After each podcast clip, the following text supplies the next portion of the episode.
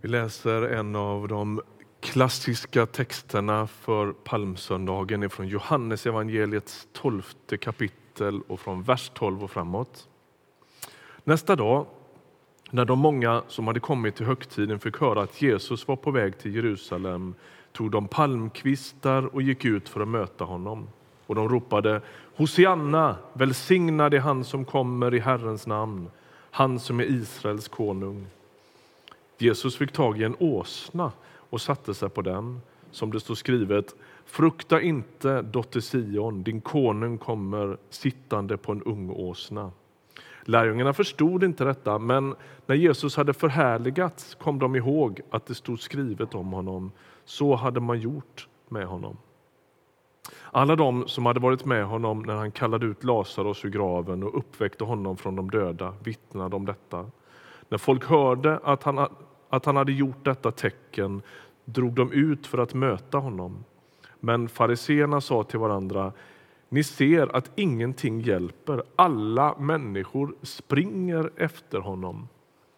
Vi slutar där. Låt oss be. Herre, öppna ordet för oss nu. Vi ber när vi läser att vi skulle få syn på dig. Vi ber att vi också skulle få syn på oss själva. Tala genom ditt ord. Jesu namn. Amen. Idag inleds ju precis som Ea sa stilla veckan eller påskveckan. Och rubriken för den här söndagen om man skulle följa kyrkoårets texter det är Vägen till korset.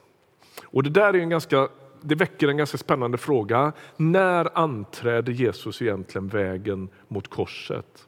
Gör han det på skärtorsdag? Gör han det när han vandrar med den här bjälken på axlarna på Via Dolorosa? Gör han det i konfrontationen med månglarna i templet som kommer alldeles i början på den här veckan som följer?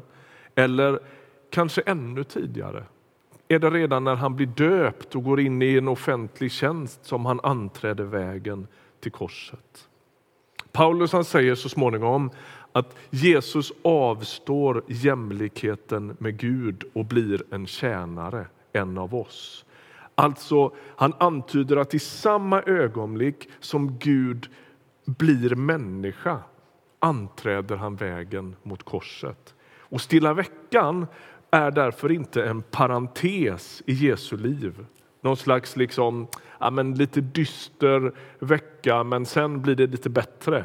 Utan en logisk konsekvens av vem han är. Hans liv är utstakat, hans livsväg är utstakad och den där livsvägen symboliseras bäst av ett romerskt kors. På väggen bakom mig här så hänger det ett kors. Jesus kommer för alltid att vara mest och tydligast och, och, och liksom sannast symboliserad av ett kors. Så småningom så kommer Jesus i slutet på den här veckan att stå inför Pontius Pilatus som ska döma honom till döden. Vem är den här Pontius Pilatus? Jo, han bor i ett palats i Caesarea vid kusten. Men vid judarnas påskhögtid då förväntas han vara på plats i Jerusalem. Inte minst för att ha koll så att det inte blir några upplopp eller oroligheter i Jerusalem. Och hans intåg i Jerusalem inför påsken det är en rätt så pampig historia. Han sitter på en stridshäst följd av romerska soldater på hästar och det där kan mest eller bäst beskrivas som en pampig militärparad. Och allt går naturligtvis ut på att gjuta skräck i omgivningen och påminna om vem det är som regerar, vem det är som bestämmer.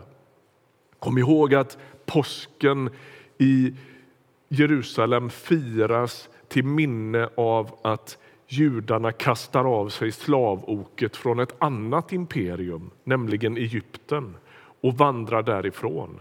Och naturligtvis så måste Rom se till att inte någon får några idéer och sätter sig upp mot nuvarande regim. Så Pontius Pilatus kommer ridande på sin stridshäst och han gör det från havskusten i väster in genom en av de västra stadsportarna.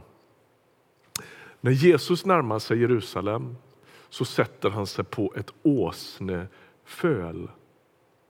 Han gör det från Oljeberget och, och, och folkmassan, läste vi här, de ropar att han är en ny kung.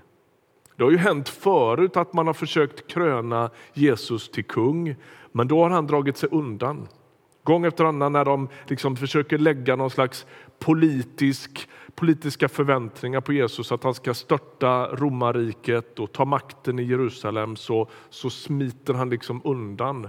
Det är noterbart hur, hur, Jesus fungerar. När han blir kritiserad står han kvar och när, han, när de försöker göra honom till kung drar han sig undan. En slags total motbild mot varje maktmänniska i historien. Och så sätter han sig nu på det här åsnefölet. På en slags ödmjukhetens och fredens symbol rider han in i Jerusalem från öster genom en av de östra portarna. Själva kulmen i den här kapitlet i Johannes 12 kommer så småningom i vers 31 och vers 32. Nu så träder Jesus in i den här stilla veckan. Allt förtätas liksom. Han har talat om sin egen död och uppståndelse. Han har, hela hans liv har liksom kodats av det här. Hela gamla testamentet kodas av det här på olika sätt. Och nu inleds världshistoriens stora liksom, epicentrum och klimax. Allt har syftat fram till detta. Och Jesus har hela tiden vandrat neråt, ända sedan han lämnade härligheten vid sin faders sida. Och nu är det som att allt förtätas, eller liksom man levlar upp hela frågan om Jesus. Vad har han kommit för att göra? Så här står det i vers 31 och 32. Vad små siffrorna är. Här står det. Nu faller domen över denna världen. Nu ska denna världens härskare fördrivas. Och när jag blir upphöjd från jorden ska jag dra alla till mig. Vad säger han här?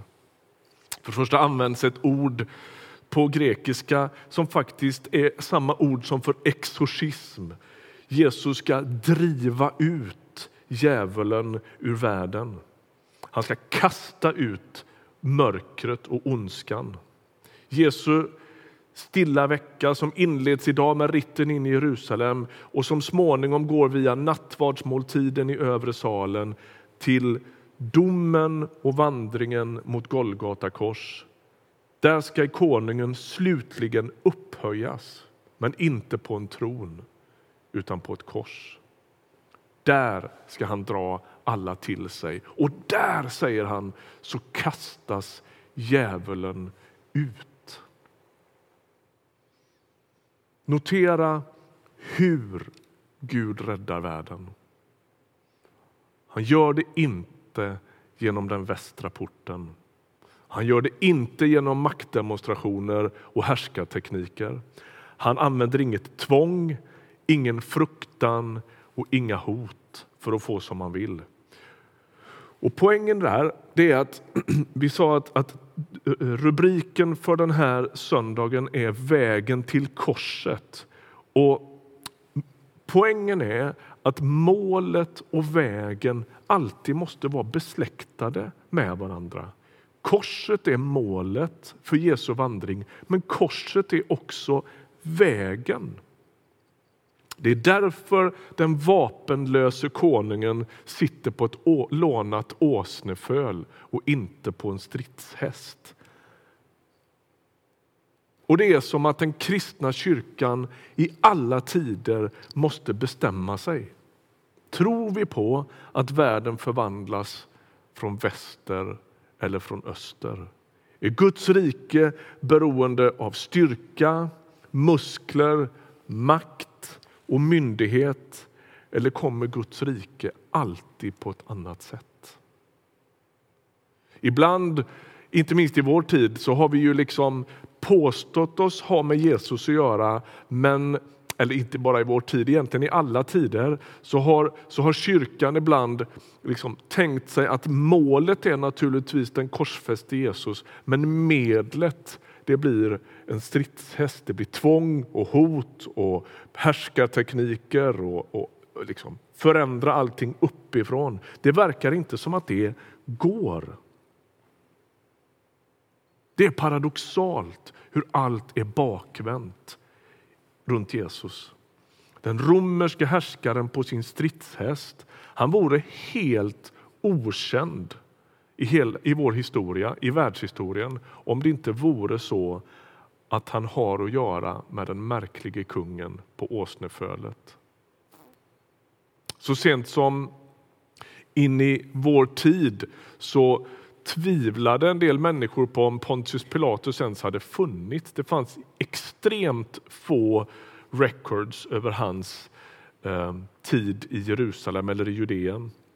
Det är först runt 60-talet som man hittar en sten eh, där Pontius Pilatus eh, namn är ingraverat. Innan dess är han egentligen en nobody. Han finns för att han relaterar till kungen på åsnan. Johannes han citerar ju profeten Sakarja i den här texten, men han gör det väldigt kort. Och Det är som att Johannes, sin vana trogen, det är ju han som också så småningom skriver Uppenbarelseboken, han, eller tecknar ner den. Han talar lite grann i koder, så han citerar Sakarja-texten men han gör det bara liksom väldigt summariskt eller kort. Men han vet att alla de judiska läsare som läser det här, de kan fortsättningen på den här texten. Det är ungefär som om jag skulle citera första strofen på en, på en bra låt som alla kan. Nu gör jag inte det därför att då avslöjar jag hur gammal jag är. Men, men, men det, det, ni är med på vad jag menar. Alltså det är som att nästa strof kommer av sig själv. Och vad är det han citerar då? Låt oss läsa från Sakarja kapitel 9. Om du har svårt att hitta till Sakarja, vilket man kan ha, den är lite svårfunnen i Gamla testamentet, så kommer texten på, på skärmen. Ropa ut din glädje, dotter Sion. Ropa, dotter Jerusalem. Se, din konung kommer till dig. Rättfärdig är han, seger är honom given. I ringhet kommer han ridande på en åsna. Vad står det sen? Jag ska förinta alla stridsvagnar i Efraim, alla hästar i Jerusalem. Krigets vapen ska förintas. Han ska förkunna fred för folken och hans välde ska nå från hav till hav, från floden till världens ände. Det är som att det finns ett budskap i det här. Det är inte vad det ser ut att vara. Kungen eller regenten på stridshästen med sin militärparad vinner ju alla dagar i veckan över den ödmjuke vapenlöse kungen på en åsna. Men inte i längden. Inte i längden. Hylla konungen som kommer ridande på en åsna. Det är liksom uppmaningen och budskapet i de här texterna. Ta emot Jesus sådan som han kommer, i ödmjukhet och tjänande, i kärlek och i utgivande. Det är korsets kung som kommer ridande. Du som deltar i vår gudstjänst och inte är alldeles säker på om du tror på den här Jesus eller inte. Låt mig få vända mig till dig kort nu. Gud kommer inte till dig likt Pontius Pilatus. Du kan vara alldeles trygg med det. Han kommer inte med härskartekniker, han kommer inte med maktspråk, han kommer inte med tvångsmedel. Han duperar dig inte, han manipulerar dig inte. Han möter dig som fridens första. Och så kallar han dig till omvändelse och till efterföljelse. Vad betyder det? Jo, det betyder han liksom kommer in i ditt liv precis som han gjorde med mig. Och så säger han, tro på mig, följ mig, låt ditt liv kodas av mig och mitt liv. Nu vill jag ställa två frågor i slutet på min predikan vem du än är som lyssnar. 1. Vem av dessa två ska du sätta ditt hopp till? Det är som att vi behöver få våra ögon smorda så att vi kan se genom korsets lins. När vi vill se en förvandlad värld så måste vi förstå att det inte kan ske med Pontius Pilatus hästar och militärparader. Gud kommer i Kristus Jesus alltid till världen som en tjänare. Det är tålmodigt, det är långsamt, det är fredligt men i längden är det det som förändrar och förvandlar. Och det är på det sättet ondskan drivs ut. Den andra frågan, om den första är vem ska du sätta ditt hopp till? Så är den andra frågan, vem vill du likna? Vem vill du likna? Jag skulle vilja inbjuda dig att följa med Jesus in i stilla veckan. Försök göra det med nyfikenhet, med vaken blick. Läs texterna av vad som sker efter det här intåget. Vad är det i berättelserna om Jesus i Jerusalem som väcker din nyfikenhet? Uppfattar du en inbjudan att följa efter? Vad väcker din tillbedjan? Vad väcker din beundran? Och vad skulle hända om du lät dina relationer, dina konflikter, ditt arbetsliv, ditt familjeliv, allt det som är ditt liv kodas av mannen på åsnan istället för mannen på hästen. Amen.